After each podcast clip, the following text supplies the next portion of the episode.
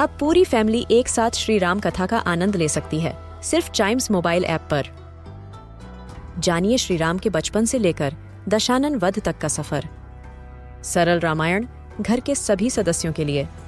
आज ही डाउनलोड करें चाइम्स मोबाइल ऐप एप्पल या गूगल प्ले स्टोर से.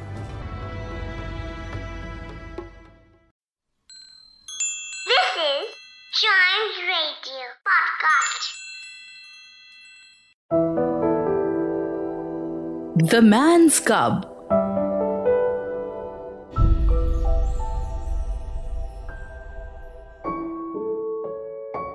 It was seven o'clock on a very warm evening in the Seeonee Hills when Father Wolf woke up from his day's rest. Mother Wolf lay with her big grey nose dropped across her four tumbling, squealing cubs. Ah, Said Father Wolf. it is the time to hunt again. He was going to spring downhill when a little shadow with a bushy tail crossed the threshold and whined. Good luck go with you, O chief of the wolves. It was the jackal, Tabaqui, the dish licker. The wolves of India despised Tabaqui because he ran about making mischief. But they were afraid of him too because Tabaqui, more than anyone else in the jungle, was apt to go mad and then he forgot that he was ever afraid of anyone and ran through the forest, biting everything in his way. Even the tigers used to run and hide when Tabaqui went mad. Enter then and look. Said Father Wolf stiffly. But there is no food here. For a wolf? No, said Tabaqui. But for so mean a person as myself, a dry bone is a good feast. Sher Khan, the big one, has shifted his hunting grounds. He will hunt among these hills for the next moon, so he has told me. Sher Khan was the tiger who lived near the Wainganga River, 20 miles away. He has no right. Father Wolf began angrily. By the law of the jungle, he has no right to change his quarters without due warning. His mother did not call him the lame one for nothing, said Mother Wolf quietly.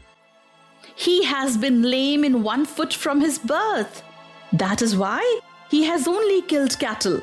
Now the villagers of the Wainganga area are angry with him, and now he has come here to make our villagers angry? They will scour the jungle for him when he's far away, and we and our children must run when the grass is set alight. Indeed, we are very grateful to Sher Khan. Shall I tell him of your gratitude? said the Tabaqui. Out! Out! Snapped Father Wolf. Out and hunt with your master! You have done harm enough for one night. I go, said Tabaqui quietly. Wait, you can hear Sher Khan below in the thickets. I might have saved myself the message. Father Wolf listened, and below in the valley that ran down to a little river, he heard the dry, angry, snarly sing song whine of a tiger who has caught nothing and does not care if all the jungle knows it. The whine had changed to a sort of humming purr that seemed to come from every quarter of the compass. Man! said Father Wolf, showing all his white teeth, realizing it was a man Sher Khan was after. Faugh! Are there not enough beetles and frogs in the tanks that he must eat man and on our ground too? The law of the jungle forbids any beast to eat man. The real reason for this is that man killing means sooner or later the arrival of white men on elephants with guns and hundreds of brown men with gongs and rockets and torches. The purr grew louder and ended in a full throated Ah! of the tiger's charge. Then there was a howl. An untigerish howl from Sher Khan. He has missed, said Mother Wolf. What is it? Father Wolf ran out a few paces and heard Sher Khan muttering and mumbling savagely as he tumbled about in the scrub. The fool had no more sense than to jump at a woodcutter's campfire and has burnt his feet, said Father Wolf with a grunt. Tabaqui's with him? Something is coming uphill, said Mother Wolf, twitching one ear. Get ready. Man? He snapped. A man's cub! Look! Directly in front of him, holding on a low branch, stood a naked brown baby who could just walk. As soft and as dimpled a little atom as ever came to a wolf's cave at night. He looked up into Father Wolf's face and laughed. Is that a man's cub? said Mother Wolf. I have never seen one. Bring it here. A wolf, accustomed to moving his own cubs, can, if necessary, mouth an egg without breaking it.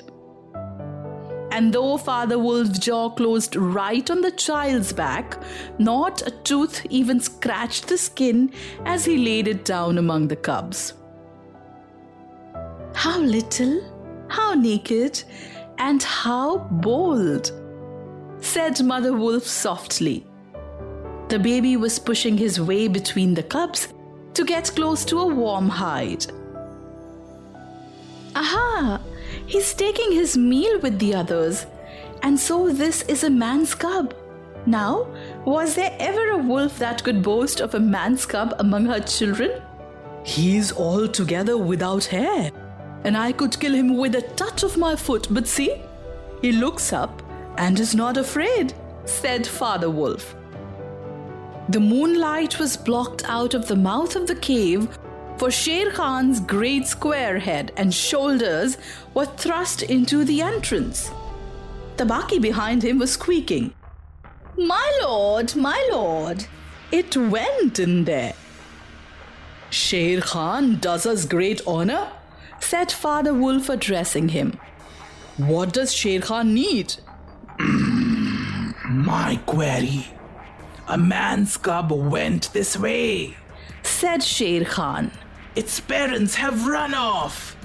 Give it to me. The wolves are free people, said Father Wolf. They take orders from the head of the pack and not from any striped cattle killer. The man's cub is ours to kill if we choose. Sher Khan was not happy. His roar filled the cave with thunder.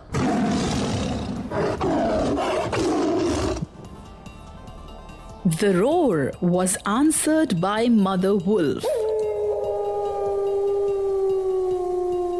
She shook herself clear of the cubs and sprang forward. Her eyes like two green moons in the darkness, facing the blazing eyes of Sher Khan. And it is I, Raksha, the demon, who answers.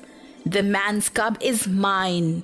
He shall not be killed. He shall live to run with the pack and to hunt with the pack.